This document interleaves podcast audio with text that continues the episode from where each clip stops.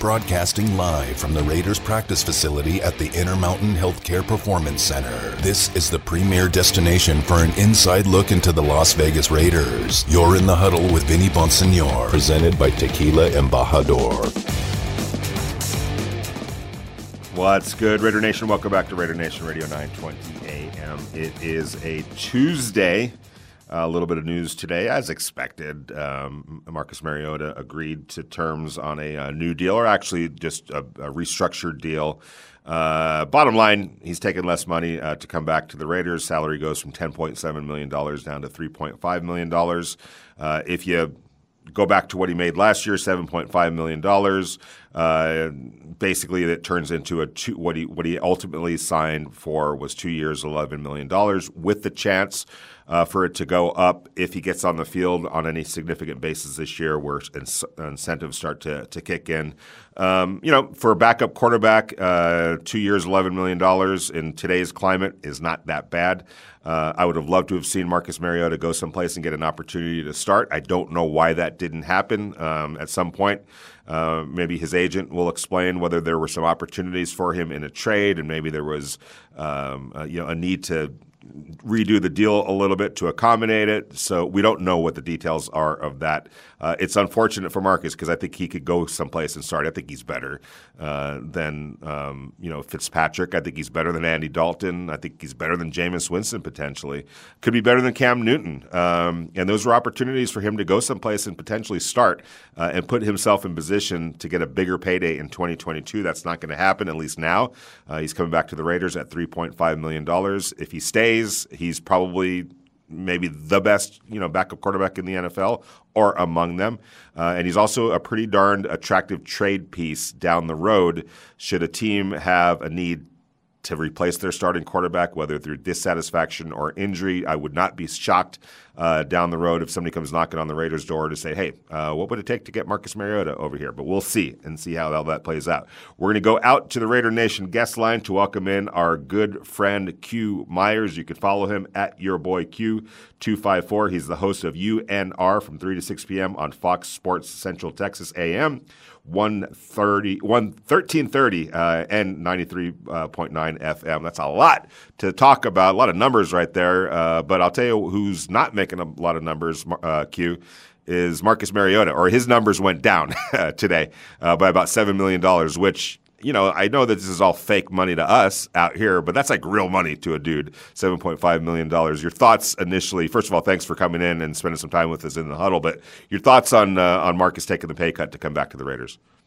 Well, you know, I think he did a couple services, a couple good services for himself and for for the Raiders. And why I say himself is everything you rolled out about potential trade partners. I think that contract now is very tradable, like you mentioned. And so I think that teams like Washington, even teams like New England, other teams out there that could be looking at a quarterback situation right now are probably calling up Mike Mayock and saying, hey, you know what? Now that that deal is what it is now, it's a lot more reasonable. It's a lot better, a lot easier for us to trade for it. Yeah, what will it take to get Marcus Mariota to be a Washington football team member? You know, I, I can see that. And then on top of that, I think that he still has a good – spot in in Las Vegas if he does remain the backup. And and you know, look, you can never anticipate when the backup's going to get into the game. Nobody knew that he was going to come into Week 15 with uh, against the Chargers last year, but he did, and he did really well. And I think that the Raiders made a mistake by not playing him a little bit more throughout the course of the season. You know, as just you know, a weapon. You know, just kind of show him what he could do. I thought they had a chance to showcase him a little bit more.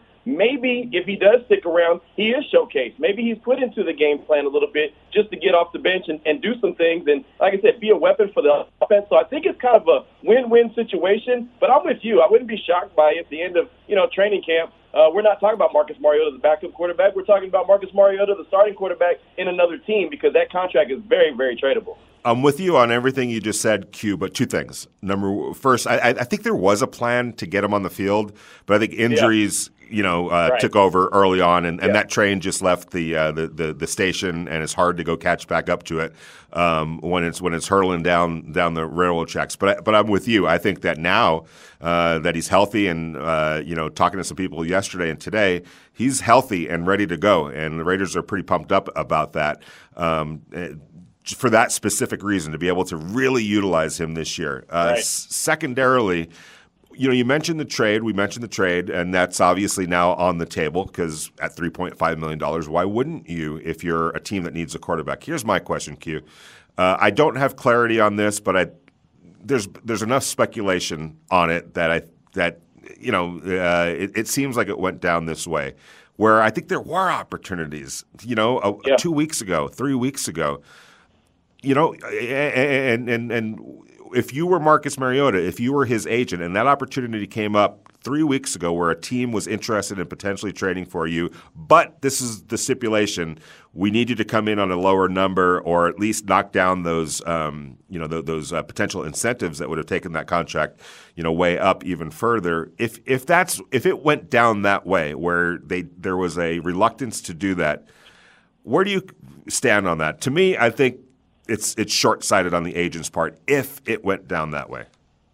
Yeah, no, you're, you're right. I mean, and it feels like it, it could have gone down like that because we heard his name and a lot of speculation with multiple teams, uh, like you said, about three weeks ago, maybe even four weeks ago. And so I thought for sure he was going to be on the first thing smoking out of out of Las Vegas and head to a new team. And then it just never happened. And the contract was the reason why everyone stated that he didn't get traded. And, you know, maybe the agent kind of fluffed it up. Maybe he messed it up to the point where, you know, it didn't go down that way. And, and, and then again, maybe the agent said, no, I'm not going to take a pay cut because starting quarterbacks in the league make about twenty something million dollars a get. You know, so maybe that was the situation. I'm not exactly sure, like you said, exactly how it played out. It just kind of feels like someone along the line messed things up. But again, I think that the Raiders benefit the most from this because, like you said, now that he's healthy, he, he really could be an asset to the team moving forward. And I would have actually no problem him sticking around straight up and just being the, the backup for this year and, and knowing that at any time he could go in there and, and at least keep the, the train on the tracks and you feel pretty confident. I didn't know what to expect from him, Vinny, in week 15 when he when he went in against the Chargers. I thought, well, I guess we'll see. We'll see what he's got in him, and he did fairly well. There was a couple, you know, bad throws, but he showed hustle. He was able to run. He was able to keep the, Raiders in the game, and really should have won the game. So I felt pretty confident in him after that game, and I think that moving forward, he really would be a nice asset for the team to have. And I think that, like you said, now that he's healthy, if they can use him and showcase him a little bit, he'll definitely be sought after uh, on the open market next year, or maybe the Raiders decide to keep him around for a little bit. I mean, who knows? That's all in the cards and later down the road. But I think there's a lot of different angles and a lot of different ways this team could go now that he's agreed to this uh, this new contract. Yeah, and that performance against the Chargers, that was like coming in cold off the bench. That's yeah. hard to do. Um, and, yeah. and and he there were plays, there were electric plays. Uh, you know, it was one of those. It was it was in an empty stadium, but had there been fans in that stadium, there were some plays that would have that that would have the crowd would have been going nuts on. So yeah, I'm with you. I think that uh, you know I'd like to see what he might be capable of doing in the red zone. Uh, they had yeah. uh, difficulties on those short yardage situations in that side of the field. You got to feel like a guy with uh, that could beat you with legs and arms like Marcus can. There, there has to be some kind of situational role uh, that he could take advantage uh, in that side of the field or part of the field, and you know, heck, even in short yardage situations at the 50. He's he's shown that he could right. take it the distance, you know, um, you know, even in those kind of situations. So uh, w- we'll see. Um, all right, Q, and we're talking to Q Myers, our, our good friend uh, here at Raider Nation Radio. Um, Q, obviously, uh, actions speak, you know, volumes. The Raiders did a lot of work on the defensive line. We knew that they were going to coming into this offseason that was a huge priority. Uh, but it was an abnormally active free agency for them so far, and I'm not even going to say that it's closed yet. Along the defensive line, Yannick Ngakoue obviously yeah. uh, brings a lot to the table, but then they just signed a slew of guys that bring all sorts of different skill sets and pedigrees and um, you know uh, production upside. It's like a whole slew of different possibilities. What do you make of what they've done so far along the defensive line?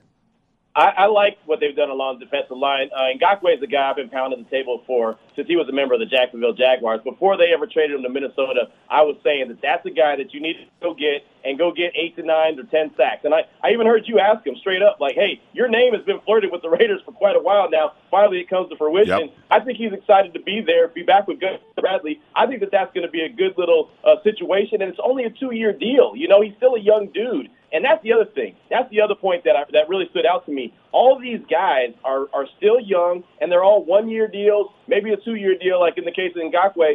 And that's perfect. Make these guys go out there and prove their worth show that they're hungry, and go out there and be a difference maker. Uh, help turn that defensive line around. And the one thing we know about Gus Bradley, and I know you said it multiple times on your show, you talked to me about it. He doesn't blitz a whole lot. He wants to get home with the front four. So how do you have guys getting home in the uh, in the fourth quarter with the front four? You have fresh guys. So I like the fact that there's a nice rotation. I think San Francisco showed us a couple seasons ago when they went to the Super Bowl and they eventually lost to the Chiefs.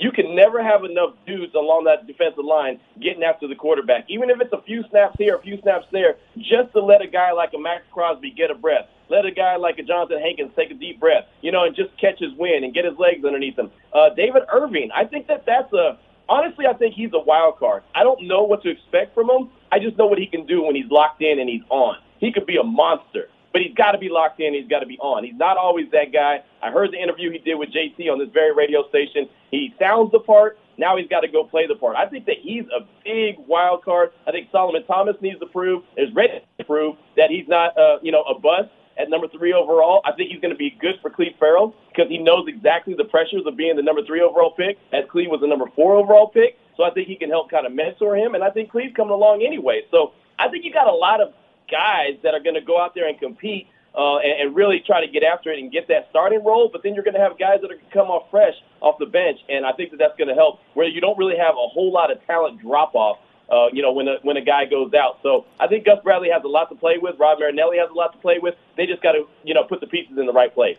We're talking to Q Myers, our good friend. You can follow him at your boy Q uh, two five four. All right, Q. I know you always got the coach's hat on. Um, I want to. I'm glad you mentioned Solomon Thomas, uh, and I'm going to tell you why. Uh, you know, so the Raiders sign all these guys. Part of your job, you got to you know look at the tape, uh, find yeah. f- scour the internet, go to uh, Game Pass, whatever the case might be, uh, and and and take a look.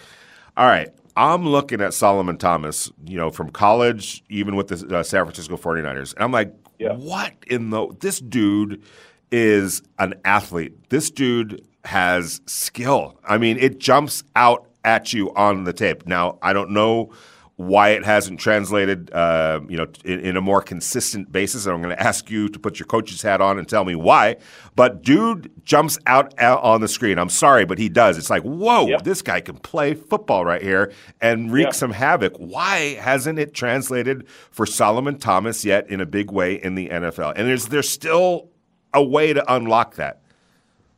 Well, the good thing is he's only been in the league four years, and I say only, but he's only been in the league four years, and so he's got an opportunity to prove that he is that guy. And I think that, and I hate to say this, but I think tearing his ACL last year with San Francisco made him take a step back and look around and study a lot of film and watch a lot of games. Like he said that he watched a lot of Raider games in 2020. I think he really kind of got an idea in the sense of, hey, I need to be playing at my Stanford level. I think him playing the three technique with the Raiders is going to be really good. I think that San Francisco may have done him a disservice by playing him all over the defensive line and not keeping him in one position where he was comfortable with. You know, this is something I say all the time is – you know, find a guy that does something really well and let him do that. You know, don't tell him that you want him to go do something else if he doesn't uh, excel at that position. I think Thomas playing the three technique is going to help out. I think he knows that, hey, it's a one year deal. I've got to prove my worth. I got to show that I belong in this league, and I wasn't just a guy that excelled in college. You know what I mean? And and look, some guys do. And, and again, I saw Cleve Ferrell play up and close and personal uh, at Jerry's World against uh, against Notre Dame in, in, a, in a championship game a couple seasons ago. Don't remind ago. me of that. Don't no, my bad. My bad. I was oh, there. man. no, I'm playing with you. I'm playing with you. But yeah, he was a monster in that game, boy. He I'll tell you what. Monster. And sometimes it just doesn't, you know, translate to the league immediately. And I think that Cleve's been getting better, better, and better. And I think Solomon Thomas has that chance. But you're right. Everything he did at Stanford just just blows you away, and you see it on screen, and you're like, "Whoa, this dude's amazing!" And you see why they picked him at number three overall. It just hasn't translated, and he doesn't have sacks. He doesn't have those big numbers that you would expect from a guy who's picked number three or number four overall. And so I think that he has an opportunity. He likes Rod Marinelli. You know, he, he's got uh, Gus Bradley. He knows Gus Bradley. I think I think he's falling into a good situation where the expectations aren't super high because he so far hasn't been the dude that he was expected to be when he was drafted, but he has the opportunity to really open up some eyes. It's a good situation for Solomon. Another, I think, intriguing pickup, and I don't know how much you know uh, about him. I had to, I had to uh, trace back in the memory bank because the dude hasn't played in two years. But Darius Philon, um, the yep. former Charger, uh, who, when you yep. look at some of those numbers, are like, okay, all right. Um, you know, there's production there, there's talent there. There's a reason why the Cardinals signed him to a two-year, $10 million deal, you know, going into 2019. Uh, your thoughts on on on Philon uh, in terms of just being able to get him back on the field and maybe get something out of him? Yeah, that's going to be the biggest question for me when it comes to Philon because he could play. I mean, he's shown that he could play. Uh, the Cardinals obviously liked him. The Chargers liked him for a while. I mean, he has skills. Uh, I just want to know how how healthy he's going to be, how in shape he's going to be, and I know he's got plenty of time before training camp, but he hasn't played in a while. And there's difference being in shape as far as me and you walking around the streets every day, and a guy ready to play a football game and dominate for 16 weeks out of the year. You know, and so we'll see. I think he's a guy that's going to provide some good depth. He'll be able to come in as a situational pass rusher and and help provide something. He's got edge to him, that's for sure. You know, and and I'm not even talking about things off the field. I'm just talking about him in general. He's an edgy type guy. He's got a on his shoulder. I like guys like that because they got things to prove. You know, they're not nice guys. Uh, you know, he's a guy I like to call a car thief. You know, and so we'll see. We'll see what he can provide to the table. I think him and, and going back to uh, David Irving, those are two guys that because they haven't done it consistently every single year, you don't know, but you know that if they're on, they could be on. Those two guys could be really good players for the team if their mind is right, if their body is right, and if they're focused and ready to rock and roll. And Darius being out of the league since 2019, he's got a lot to prove. So that that could be a guy that I think uh, helps the Raiders. But he's got to make the team. He's got to you know get it done through camp. He's got to impress Marinelli. Got to impress Bradley. And you know at the very end of the day, Vinny, this is great competition for training camp, right? yeah, nobody's going to get a free pass. Um, you no. know, first Rod Marinelli doesn't operate like that anyway, but I think there were some free passes out of yeah. necessity that were given out last year. That ain't going to happen again this year. And, and no. I think David Irving is the perfect example in terms of you can't just walk off the street back into a football, into an NFL building and, and get out on the field just like that. It takes a while. Um, I think, but that, but you know, and, and it didn't. Obviously, Irving couldn't get on the field last year when he when he came aboard. Um, you know, toward the end of that season last year. But there's plenty of time now for both of them to get into the building, to get into the program, uh, to get into the off-season program and training camp, so that by when if they earn jobs, uh, you know there there there could be some upside there for for both of those players. All right, real quick, going to go to the offensive side of the ball. Uh, Kenyan Drake, obviously that raised a little eyebrows, but again, I go watch the tape. I'm like, holy cow! I can yeah. see this guy fitting in with the Raiders. There's no question about it. I mean, you put Jon Gruden in charge of drawing up some uh, some plays for him, he can help. And then John Brown, uh, the wide receiver that's replacing, uh, essentially replacing Nelson Agholor. How do you see both of those players uh, now fitting into this offense? Well, I got a I got a love hate relationship. I love Kenyan Drake. Love the Kenyan Drake signing. I think that's great. I'm a guy who loves Alabama football anyway, so I've been watching him for a long, long time like him a lot. I think he can play that that Joker role that Lynn Bowden Jr. was supposed to play, and it didn't shake out. And I think he'll do a better job than that uh, anyway. You know, I think he can get a thousand yards if he needs to. I think he can catch the rock. Uh, he's not the best receiver, but I think he can catch the rock when necessary. Uh, him and, and Jacobs could even be on the field at the same time here and there. Uh, I think you have one A and one B when it comes to the running back position. So really, no drop off, which is what I've been pounding the table for for a long time. I want to get a guy that's just as good as Jacobs when he's in the game, and I think that's Kenyan Drake. John Brown, love his speed. I know that the Raiders want to stretch the field, similar to what they did with Nelly last year, but I just I'm not 100% sold on him. I do love the price that they paid for him. I think that that's very reasonable and give him a shot. He's 30 years old, so he's not you know he's not super old or anything. He still is a burner, uh, and and maybe he'll end up surprising me like Nelly did and really being a good player. My only real issue with him is he's very light and he's very small and he gets banged up quite a bit, and so he might not be available as often as you'd like him to be. But if he can be right, man, and I know he has like three or four games a season where he's usually really, really good. If he could do that and, and produce similar to what Nelly did, then great. I just I'm not 100% sold on John Brown at this point. And the one thing that um, the one red flag, if you want to call it that, uh, when I watched John on on tape, he, I mean, there's hardly any yards after catch. It's just I, you, right. and you expect it. you're like, okay, here you go. He's going to break. No, he got tackled again, or no, no, right. no yeah. you know. So that's Nelson Agholor last year. I think he showed a lot of people when the ball was in his hands, he was able to make something happen. And yeah. um, in a dynamic way a couple of times. I didn't see, I don't see that from John Brown. I see yardage, I see production, I see um, you know his his hands need a little work, so did Nelson Agholor's, but that's one area where I think that um, you know it, it, could rear its ugly head at, at, at, some point. Just that lack of uh, yards after catch, but you know, uh, hopefully Henry Ruggs is up to the challenge. Hopefully Bryan Edwards is up to the challenge, right. and that negates um, whatever he doesn't bring along those lines. Uh, Q Myers, thank you so much for spending some time with us. Love the insight as always. Uh, you know, you're always welcome here uh, in the huddle anytime you want to uh, uh, jump on board. Really appreciate your time, brother. take care of yourself, and we will talk to you down the line, my man. Hey, absolutely. Hey, Vinny, man, when, when you're there at the Henderson facility again, man, you let your boy know if I got to get on a plane, if I got to get on a bird and get out there so I can do the show with you, maybe, and hang out at the facility, man, you let me know. I'm in. we're we're gonna make that happen. I'm just I'm just throwing it out uh, into the universe, and uh, we're gonna we're gonna make sure that I ha- I'm literally here right now. So uh, you're gonna love it, and uh, we will we will make it happen, my man.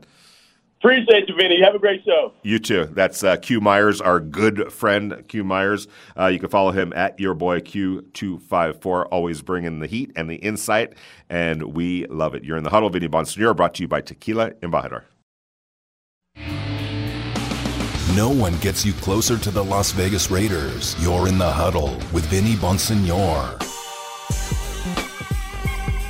My thanks again uh, to our good friend Q Myers, always bringing it. Uh, love talking to that dude. Uh, also, Jesse Merrick uh, from Channel 3 here in Las Vegas. Uh, appreciate uh, both of my buddies coming on and spending some time with us in the huddle. and you are in the huddle, and it is a Tuesday, and we are a week or so into free agency. Um, a lot of work uh, was done by the Raiders over the last seven or so days. Um, really, a lot of heavy emphasis on the defensive line. I lost track how many guys uh, they signed, but I'll tell you this.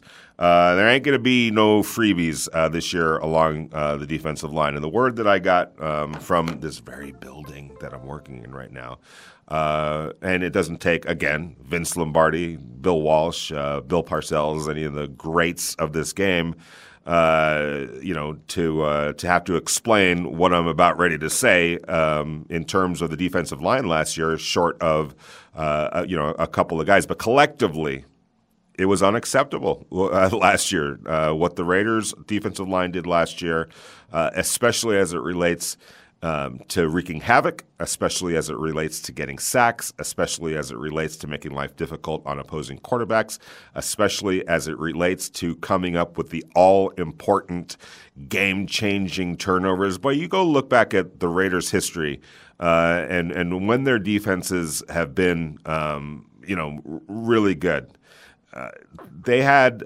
defensive linemen that changed outcomes of games, changed dynamics of games, ch- tilted the field uh, in the Raiders' uh, direction by you know, wreaking havoc and causing turnovers and sacking quarterbacks and, you know, whether it's the strip sack fumble or, you know, making a guy throw off balance and, you know, into the hands of a linebacker or a cornerback or a safety uh, for a key turnover. The Raiders have always, historically, when they're good, been getting after it uh, in terms of getting after the quarterback. And that hasn't happened.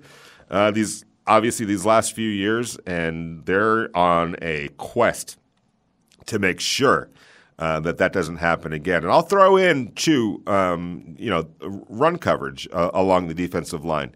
Uh, too many times last year uh, where you know the Raiders collectively as a unit uh, couldn't stop the run in critical uh, moments. I thought there were some philosophical um, oddities in how the Raiders were defending the run.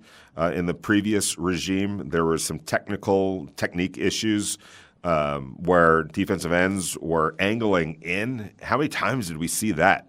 Uh, where they would angle in, dart in basically uh, on inside moves off of the edge and allowing running backs to get to the to get around the edge free and easy. That wasn't a def- that, that that wasn't defensive ends just deciding this is what we're going to do. They were literally coached up to do that. I don't know why. Um, I, I, I just don't know why.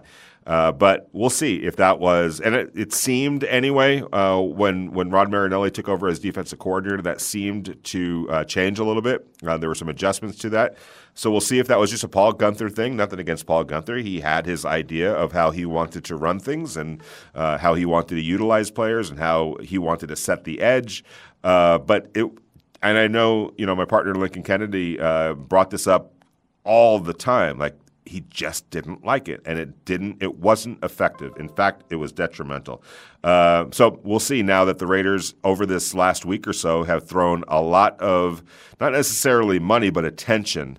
Uh, on the defensive line to create depth, to create competition, to create um, you know a level of production, still some upside, youth, experience, um, and essentially. And I wrote this a lot of guys are on notice right now um, that you better pack your lunch uh, when it's time to go to work because nothing is being given away uh, this year. Not any role, not snaps, not anything.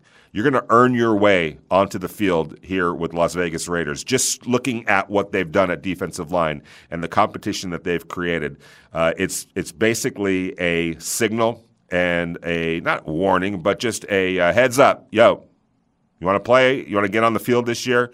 You better bring it. Uh, and it starts in practice, and it starts every day. As Yannick Ngakoue uh, said last week when we talked to him, it's every minute that you're at the facility, whether it's in the meeting room, in the weight room, doing conditioning, on the field, wherever, film study, wherever you are when you're in this building, you better be where those feet of yours are. And you better be engaged and you better be in tune and you better be involved uh, every single minute because that's how the good ones do it. That's how the great ones do it. And if you don't want to do that, there's not going to be many snaps to go around. I'll tell you that right now. Uh, that is out the door from last year to this year, just strictly by the numbers that they've brought in. Uh, and it'll be interesting to see how it shakes out because I know Rod Marinelli uh, it burns in him how that defensive line played because that's his group. Those are his. That's his responsibility, and it may have been more of a part of a talent uh, and B, how his boss, Paul Guenther, the defensive coordinator, wanted to utilize some of those defensive linemen. Uh, but I can assure you that Rod Marinelli was pissed off at what happened last year. Pissed off. That's how he rolls. And it ain't gonna happen. It's not gonna be for lack of effort. It's not gonna be for you know guys just getting free passes because there's nobody better behind them. You're gonna have to earn your keep along the defensive line this year for the Raiders, and it all starts up front uh, when it comes to Gus Bradley and his defense. So we'll see if competition brings out the best in what really is a remade defensive line. We're going to go back out to the Raider Nation listener line. Mitch wants to talk about the Raiders. How you doing, Mitch? Good, Vincent. How's everything with you? We're good, man. Thank you very much. You're welcome. Thank. It's uh, it's been like night and day. Uh, we we got a tremendous line. I love it with the rotation. A lot of talent there. I like the Drake move. We kept uh, Marcus. And one more thing. Now that uh, defensive line's all taken up, I think even though we're good wide receivers, I love to see him get uh, Amon-Ra St. Brown. I know I brought it up. Second round. I think that would be the logical thing. Go defense first round, back seven, and uh, Brown uh, wide receiver because you never know gets hurt. It's you know, you know can't him as hard, not as hard. You know, hard. It's got to be easy on the wide receivers, but they they get hurt sometimes, and um, that'd be nice to have be deep deep at wide receiver. And thanks for taking my call. Yeah, uh, I appreciate it, brother. Uh, thanks for hanging on and thanks for hanging in there. Um, not sure about the wide receiver that early in the draft. Um, to me, you could kind of flip a coin right now, just the way things are shaping up and where the roster is right now as we sit here on March 23rd, uh, 2021. And oh, by the way, and I've been trying to remind people this uh, the Raiders don't play a game on Sunday. Uh, the schedule hasn't even come out yet. So uh, they, I, I, I know, and I get this all the time, and I totally understand it. So I'm not, um, you know, chiding anybody whatsoever. Uh, you know, um, but every single day, what are they going to do at DB? What about a safety? What about a cornerback? What's Richard Sherman up to? But you know, all of that, and I get it, and I understand it. Everyone wants this team and this roster set like ASAP, uh, but it doesn't work that way. And there's there's players that uh, are out there that the Raiders have their eye on at a number of different positions, specifically uh, free safety and, and, and, defensive back. They know they got to get better uh, at that in that area. They got to fill holes. Um, you can't go into a season where Jeff Heath is going to be the starter um, at that position. Nothing against Jeff Heath. I actually think that he was one of the more effective um, safeties last year for, for the Raiders, but I think he's a guy that um, is really valuable, uh, you know, coming off the bench in a reserve role. Uh, when you, if you have to run him out there, you know, play in and play out, you know, um, that's probably not the ideal situation. They're going to have to get the free safety spot uh, solidified. And the good news is there are some possibilities still in free agency, but there's also some possibilities, uh, you know, in, in, in the draft. And so, um, you know, uh, I think because of that, I think when you look at that draft, especially um, you know uh, as it relates to the Raiders and as it relates to that first and second round, and uh, just to give you some numbers, the Raiders are picking first, um, and or they're they're picking 17th with their overall with their first pick, uh, and then number uh, 48 with the second round uh, in the second round. So you're in a good position if you're the Raiders um, to, to to get one of the uh, to get starting caliber players in both of those rounds with the both of those pick at positions uh, of, of, need. So um, uh, keep an eye on, but keep an eye on offensive line. I, have been I keep reiterating this. Uh, there's just it's just such a deep draft. Now that could mean. As a result, you know the Raiders might wait till that 48th pick to go get their uh, to go get their tackle. Uh, there's some good, you know, draft possibilities, um, you know, even into the second round. But there's going to be some really good ones uh, at at the um, at, at the at the uh, with that 17th pick. So do you go offensive line with 17 and and get your day one starter at right tackle, um, and then or do you go safety with the 17th pick? Uh, but I think it's going to be one or the other. I think that it's going to be tackle or safety with the 17th pick, uh, and then vice versa uh, in that in that second round. But um, there's some really good prospects at, uh, um, at, at both positions, and I'm actually right now as we speak uh, coming up with uh, some safeties um, that I saw. Um, you know when I was in uh, Alabama at the uh, scouting combine, or not the scouting combine. Wish I was at the scouting combine. There wasn't any scouting combine uh, this year, but. Um, uh, as far as uh, when I was in Mobile, Alabama, at the Senior Bowl, there were some pretty good. Richie Grant from uh, from University of Central Florida really jumped out at me um, at that position, and he's you know projected. If you look at the projections, he's he's projected to go someplace in that second round. Uh, so I would keep an eye on um, on him. And so, and there's some others. So I, I'm, I'm wondering if maybe that free safety uh, does happen in that in that second round. Um, and I'm trying to uh, come up with there we go uh, with, with some safety prospects here, just to throw some names uh, out at you. Um, and I know that the TCU kid uh, Trevin um, uh, Moehrig is he going to be in the second round? It's it's tough to say. He's projected to go somewhere in the first or second round, somewhere toward the end of that first round into the second round. Six foot two, two hundred eight, TCU. Um, you know, and and plays exactly what uh, Gus Bradley wants uh, in a, in a free safety. So uh, he's somebody to keep an eye on. Uh, Jevon Holland uh, from Oregon, 6'1", 200, uh, runs a 4'8", uh, 40. Um, he's somebody to keep an eye on. Uh, Richie Grant, who I already uh, mentioned, six foot, 194. Um, you know, he's a guy that can play multiple positions. really look fluid and good in pass coverage. They line him up at cornerback at times uh, at the Senior Bowl. So, uh, so he, and he and he was more than holding his own, and that's what you need at free safety. You need somebody that's going to be able to uh, to, to cover. Uh, you're essentially going to, you know, when you when you bring in a guy that can do that uh, and be an asset as a as a pass uh, defender in coverage. Um, you know, and, and, being able to utilize Jonathan Abrams in, in different ways, playing him closer to the line of scrimmage where he isn't as as exposed uh, um, as a as a pass defender, having to cover you know big portions of the field. Uh, you put him closer to the line of scrimmage where he can defend smaller uh, uh, uh swaths of the field. Allow your free safety to be that guy that um, you know that uh, that takes care of the backside. Uh, Andre Cisco, by the way, uh, uh, safety from Syracuse, uh, six foot, 203. Uh, that's a name to remember. Um, so there's there's definitely um, Josh Joshua Bledsoe from Missouri uh, is a free safety. not, not all these guys are going to be, um, you know, first or second round picks. And I don't think there's going to be a lot of safeties that are in the first round, to be honest with you. I think most of them fall into that second round, second, third, fourth round.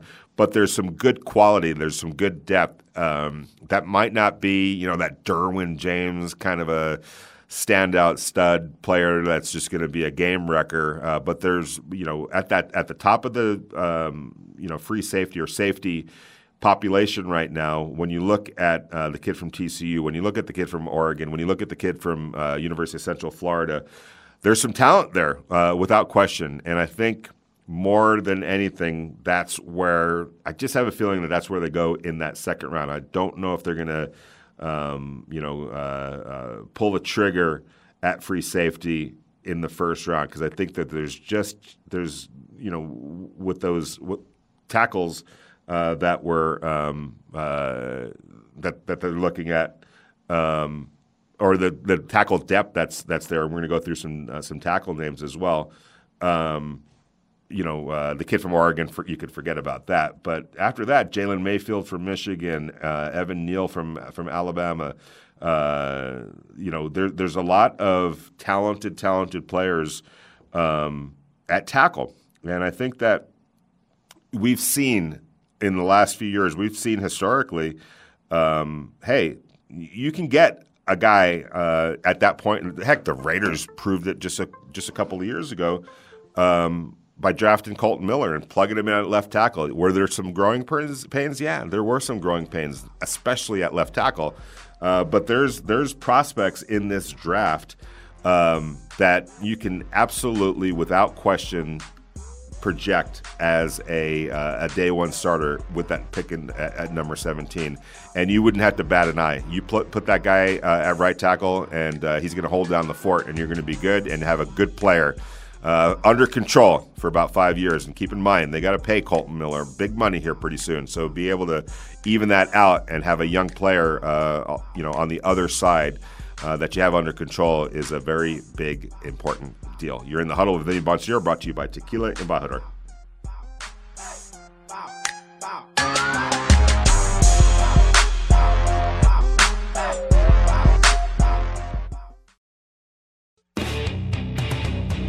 Interact with the show. Text Vinny at 69187 or tweet at him at Vinny Bonsignore. This is In the Huddle with Raiders beat writer Vinny Bonsignore on Raider Nation Radio 920 AM.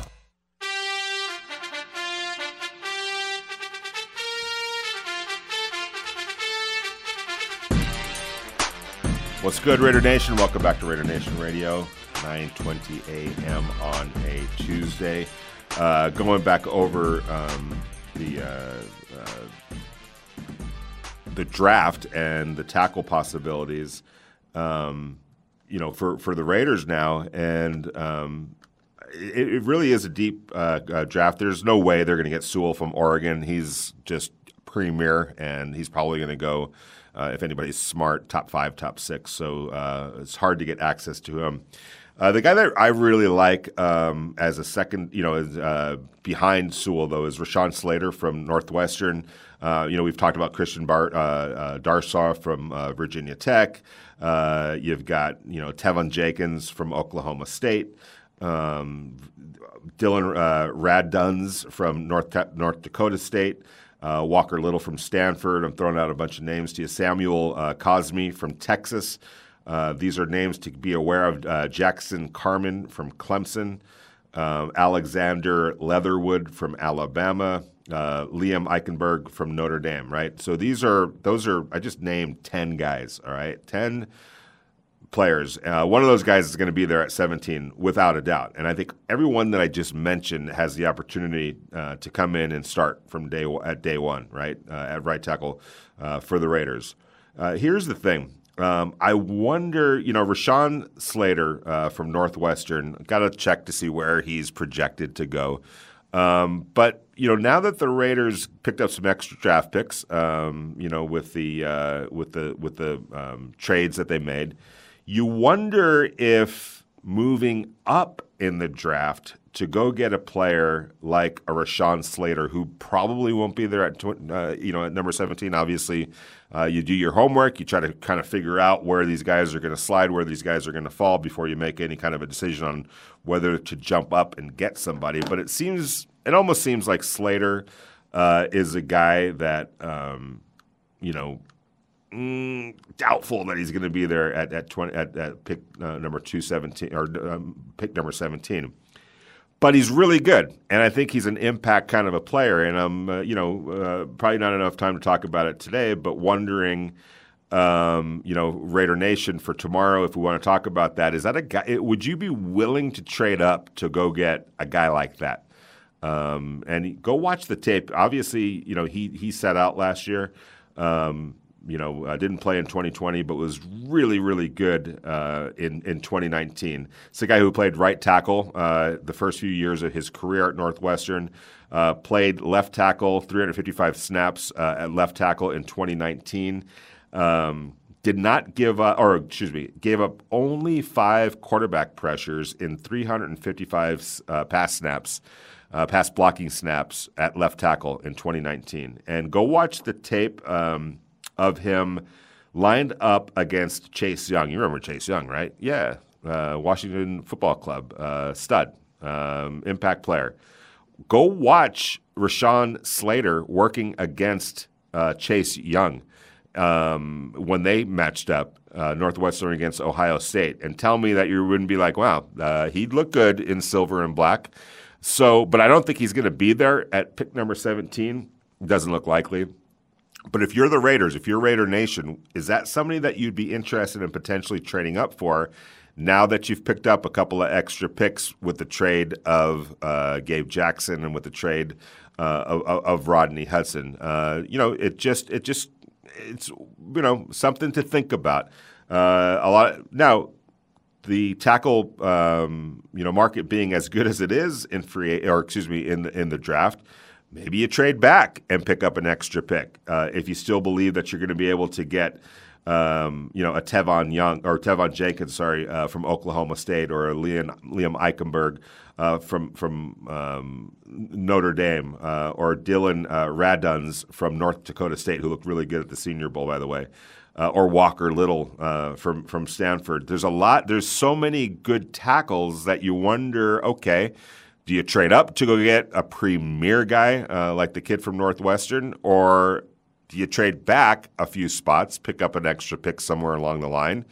Uh, because you know uh, that even into the 20s, there's going to be uh, some really good value in terms of a day one starter uh, at right tackle. So just throwing that out there, I think the Raiders are going to have a lot of options um, when it comes to uh, uh, where to go in the draft, whether to go up or whether to go down, and still be able to secure a player that's going to help immediately. Uh, they're really, I, I named ten tackles, right? Ten tackles that are first or second round, uh, got first or second round draft picks, depending on what team you're looking at, depending on whose board you're you're working on. But every guy that I just mentioned has a chance, literally, to start day one uh, in the NFL. And here in uh, Las Vegas, uh, one good thing, too, it's not the pressure of starting at left tackle. Kolton Miller's got left tackle locked down. Whoever you draft, whether it's a left tackle in college or a guy that played right tackle, most likely it's going to be somebody that in college played uh, left tackle. You're talking about a guy now that can just slide over to a much, you know, not easier. It's there's no easy snaps in the NFL, uh, but a, but you know just a little bit less pressure at right tackle, obviously, than than left tackle because you're not protecting uh, the backside of the quarterback um, at, at, at left tackle. So. Um, you know, some some something to think about, and uh, you know, if you could if you can trade up to go get uh, uh, uh, the kid from Northwestern or trade back and still be in position to get a Liam Eichenberg um, or uh, or a Teven Jenkins from Oklahoma State. That's the thing. Like Jenkins could be there, man. Uh, he could be there uh, a little bit further down in the draft, beyond number 17. So uh, if you feel good uh, about making a move back and picking up another third round pick, let's say, um, then you know uh, it's not it's not it's something to think about, and you'll you'll still be in good position if you're the Raiders to go get one of the top free safeties at number 48, or maybe it's in the second round. Maybe you stay put at 17, or trade back if you're still gonna if you still feel like you're gonna get a tackle of your choice uh, by trading down now, and you pick up a pick to maybe move up in the second round to go get Richie Grant um, or or the free safety from from TCU. If you could if you can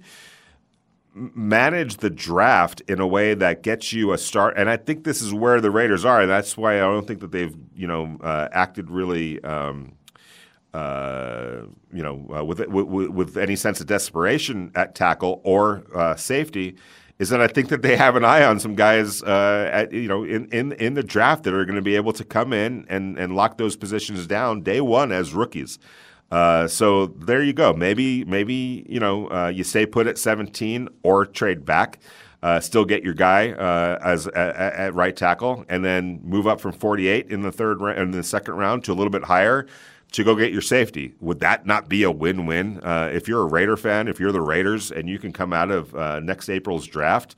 Uh, with the right tackle starter and a free safety starter, and guys, you're not just plugging guys in; you're you're getting really potentially really good players uh, with the names that we just mentioned. So it's some food to thought, uh, you know, some food for thought, something to think about. Um, there's a long time to go. Uh, there's another mo- a month or so uh, before that draft, so it's going to be really interesting. I want to say thank you to uh, Q Myers uh, and Jesse Merrick, our guests. I want to say thank you to Damon Cotton, our great producer who holds down the fort like no other. Want to say thank you to all the callers. Uh, thanks for bringing the energy as usual. And of course, thanks to all the listeners.